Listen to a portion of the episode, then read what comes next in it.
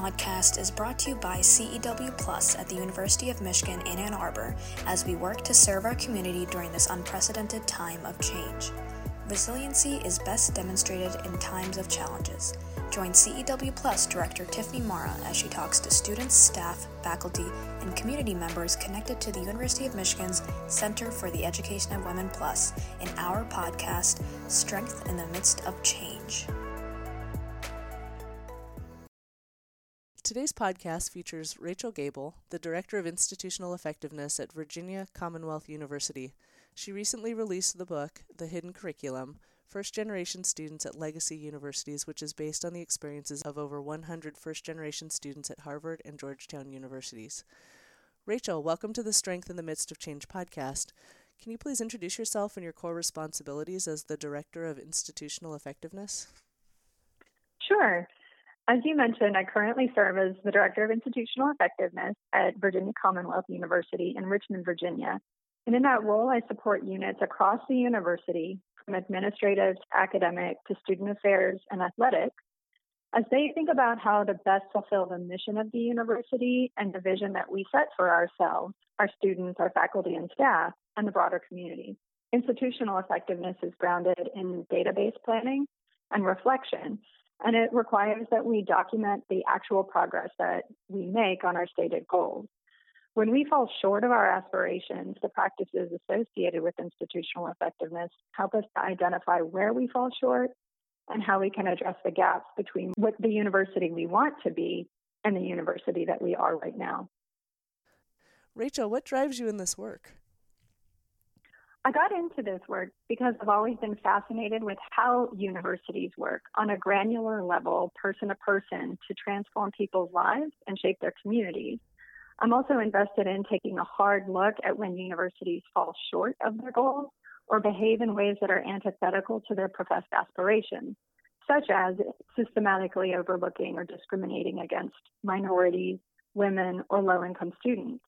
The book I wrote, The Hidden Curriculum, explores how two universities try to overcome their legacies of tacitly prioritizing wealthy students and their families universities are actively striving to close the gaps in the experiences and outcomes of their first generation students and low income students.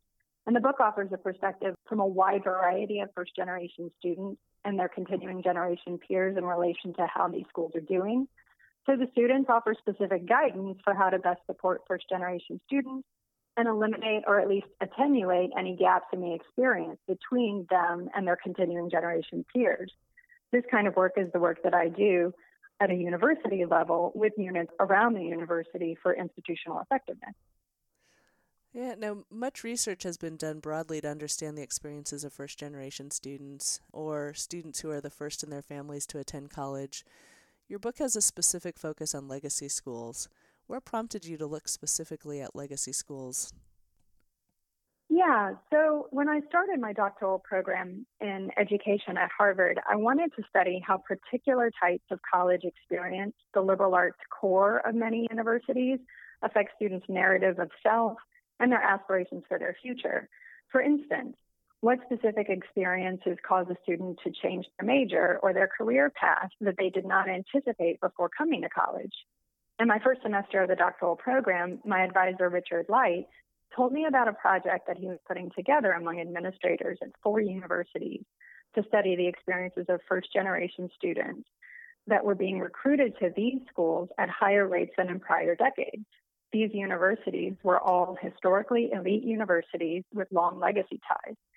And they worried that they were not doing enough to support their talented students who came from backgrounds where college going was not the norm.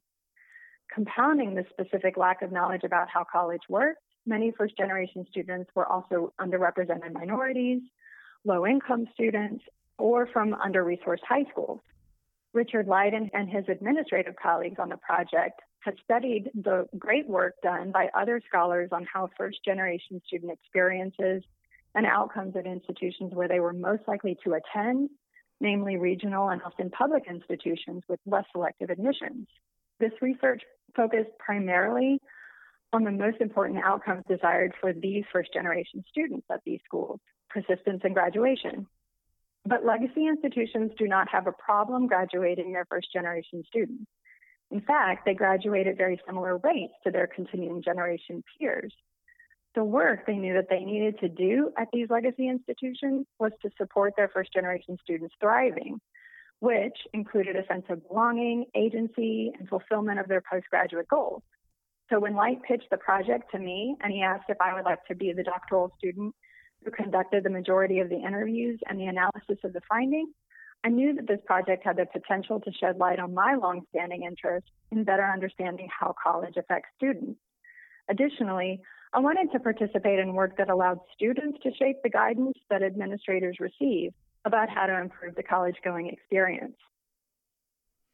Yeah, now a core focus of your book is on what you've called the hidden curriculum, which is also something that's been noted before by the researchers.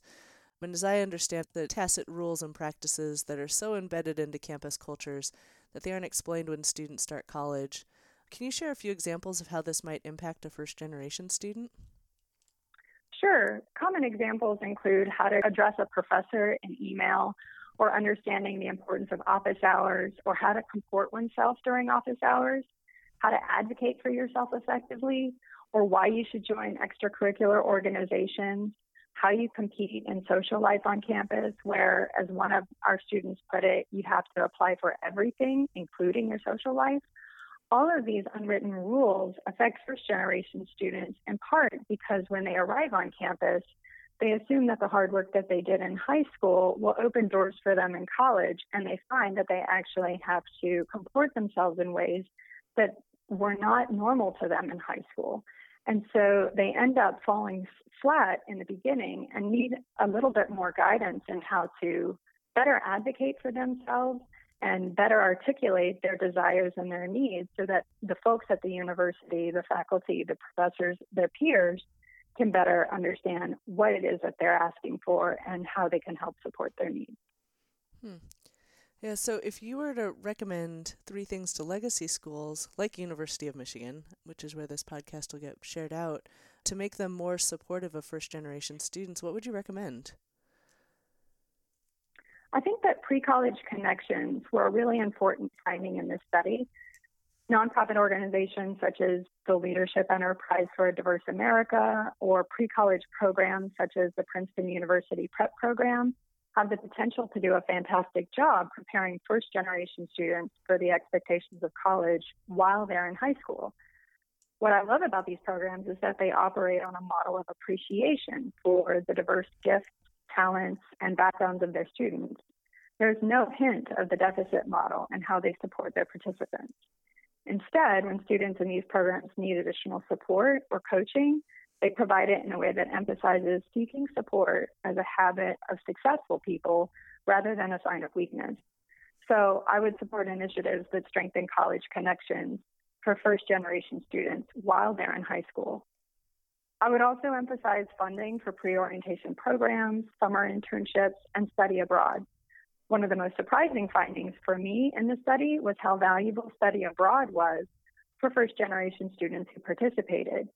For first generation students who struggled to feel like they belonged at the university, study abroad actually strengthened their connection with the institution and motivated them to be stronger self advocates upon their return. But these programs need to be prioritized, and funding should be there to eliminate hurdles that first generation students face when deciding whether it's worth their time. Additionally, universities can communicate the value of these programs to families through one-on-one phone calls, webinars in multiple language, and pamphlets and Q&A sessions in multiple languages to help parents understand the value of these experiences for their students. Finally, I'd emphasize or continue to emphasize first generation stories to incorporate a diverse representation of first generation students into the narrative fabric of who the university is. As your listeners likely already know, first generation students at our legacy institutions are an incredibly diverse student population. And the more we allow them to tell their unique and compelling stories, the less likely we are to typecast them or inaccurately assume we know what first generations want or need from the university without asking. Mm-hmm.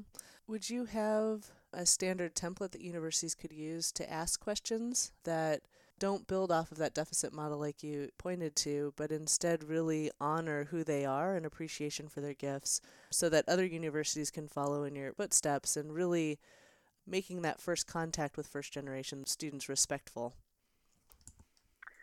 Well, I would think that one of the first things that I would emphasize is asking open ended questions that don't presume a lot of assumed background. So I'll give you an example.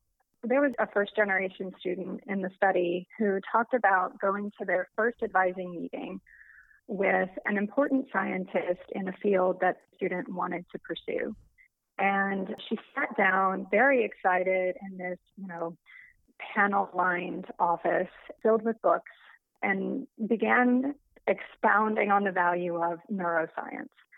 Well, the professor immediately interrupted the student and asked if her parents were also scientists. Well, the student felt flat footed because well, she didn't understand why the faculty member was asking her what her parents did. She tried to evade the question, but the faculty member kept asking. And ultimately, she had to say, No, my mom's a housekeeper and my father is disabled. This was very unfortunate because it made the student feel alienated and then, worse, exotified because the faculty member then responded by saying, Wow, you must be an important person in your community. Your family must be so proud. So the student responded by saying, to me, wouldn't it have been better if the faculty member just asked open ended questions? Why are you interested in neuroscience? What can I do to help you pursue neuroscience? Rather than, oh, I guess your parents are scientists. So, open ended versus closed ended questions, or questions that presume that you're anticipating an answer that maybe you shouldn't anticipate. Mm-hmm. Yeah, that's a great example. And I could see too the awkward position the student's placed in of having to now divulge information that she didn't want to necessarily with a faculty member, but maybe would have had the question just been asked a little bit differently. You know, one thing that you mentioned a couple times was teaching students how to advocate for themselves and how that's a piece of the hidden curriculum. Have you seen strategies that universities have used to teach those skills to students and what might they include? It seems like that's one of those like lifelong enculturated skills through family upbringing. So I'd love to hear what you've observed. Sure. A number of the students in the study talked about how they learned self advocacy skills from peers in extracurricular organizations, and in particular, in extracurricular organizations that were focused on building ethnic identity not necessarily students' own ethnic identity, but ethnic appreciation. So, a Latino student joined the Black Men's Forum and learned a great deal about self advocacy. I think that emphasizing the importance of peer to peer connections and the value of safe spaces on campus can help students to learn the skills of self advocacy. In particular, a lot of this has to do with uh, seeing oneself as deserving support and help at all stages of the academic experience in college. So, knowing that it is perfectly reasonable and, in fact, expected that you should ask a professor for clarification when you have a question, for instance, on an assignment or with an upcoming exam. Not to think of your professors as frightening on a pedestal or at such a great distance or so busy that you don't deserve to ask them for help or assistance on a project. In addition, the types of questions that are asked in assignments can be tweaked in ways that help first generation students in particular, but also all students, to understand the hidden or the tacit rules of the assignment that are not explained either in the syllabus or on the assignment. So, creating more transparency in the expectations for what appears to be good work, providing multiple examples of high quality performance, and also demonstrating through one's own practices an openness and a desire for change can all support first generation students. Mm-hmm. That's great of how faculty can, you know, by just clarifying and making explicit what good work looks like, it could greatly help students across the board I love the quote that you just stated, which is seeing oneself as deserving support. I think that's so critical across the board with non traditional students in general when they see themselves as a minority population, whatever their intersectional identities may be. Just being able to, and I'm going to state it again because it was so well stated, seeing oneself as deserving support. Yeah, I see so many students wrestling with that, and even staff members wrestling with that willingness to ask for support um, and feeling deserving of it. I know that I have a very difficult time seeing myself as deserving support. First generation students in this study taught me a lot about my own limitations and self advocacy. They really helped me to understand that I shouldn't go through the university context thinking that I don't deserve to ask for something that I want out of the university. So, yeah, and one of the things I'd like to say is that you know, while this book focuses on how to support first generation students, the other thing I'd like to emphasize and I'd like readers to walk away from is a clear understanding that first generation students have a lot to teach us. And they often are more honest about the kinds of challenges that universities face when they're trying to live up to their aspirations, because for them, they can easily point out our hypocrisies. They can easily point to the moments in which we said one thing and did another. So, listening to our first generation students may actually make life better for all of us at the university students, faculty, and staff. Yeah, yeah, it's so true. You know, this year's been a doozy. you know, uh, before we started recording, you told me about how your family's at home. And, uh, you know, for all of us, it's just been a long 11 months now since the pandemic started. When you look back at your accomplishments over the past year, what are you most proud of? I would say getting this book out there. I finished the book before the pandemic and before this last summer um, with the tragic death of George Floyd and the rise of the Black Lives Matter movement. When I started the book, the Black Lives Matter movement had begun on campuses, but it did not take the shape that it took until this summer. And I'm just so glad that the book is out, that it can help galvanize discussion, and that we can, when we return to campus, whenever we do, that we can focus on listening and learning from one another so that we can support the institution that we wish we would be, that is socially just equitable and inclusive for all of us. Yeah. One of the aspects that we've really been focusing on, especially through the pandemic, is how can we support students with self care? Stress is rising, you know, every month that the pandemic goes on. How have you managed self care and stress reduction, you know, during the past year? Well, I've tried to give myself grace and watch a lot of movies and read a lot of novels and potentially eat more popcorn than I should.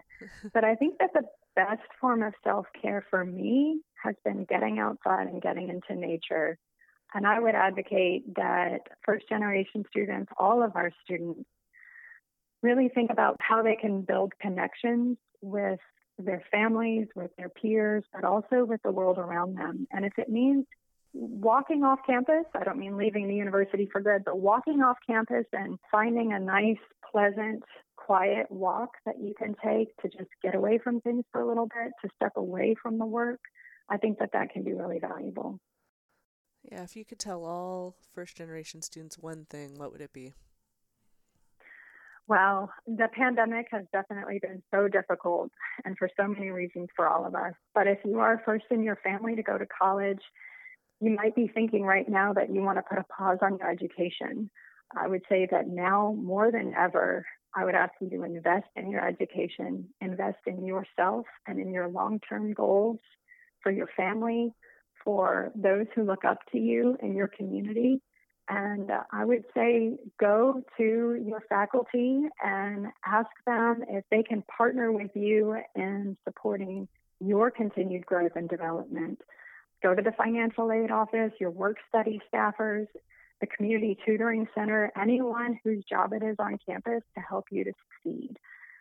There are a lot of people who are asking themselves, what is the purpose of college and what is the value for college? But I promise that if you can stick through and to, you will find that many doors open to you and that you have a lifelong foundation that you can rely on. Yeah, that's wonderful guidance, especially as we're seeing decreases in FAFSA applications and which students are most being affected in their college education.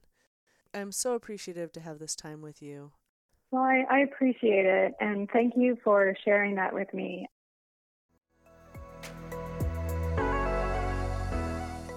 Thank you for listening to CEW's podcast, Strength in the Midst of Change. To learn more about this episode or the services and virtual programming offered by CEW Plus, please visit cew.umich.edu. Here at CEW Plus, we navigate circumstantial barriers by providing academic, financial, and professional support to help you reach your personal potential. Established to support women through higher education, we lift up women and all underserved communities at the University of Michigan and beyond. Through career and education counseling, funding, workshops, events, and a diverse, welcoming community, we exist to empower. We are CEW Plus, and we are here to help you reach your potential. The University of Michigan resides on the traditional territories of the Three Fires peoples, the Ojibwa, Odawa, and Potawatomi.